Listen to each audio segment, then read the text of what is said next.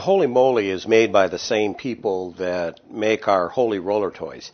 It's made out of a hard gum rubber, but it's still soft. So if you have a dog that likes to chew and he's kind of a rough dog on toys, this is a good solution for you. I mean, we use this uh, in our dog kennel. We have them in our front yard. And again, we don't have dogs that are 100% destructive dogs. Uh, if you have a dog that uh, chews up everything into small little pieces, you would only leave this with the dog while you're out there with him. And when you're done, you put it away. And it's the old story. Toys are your toys, not the dog's toys.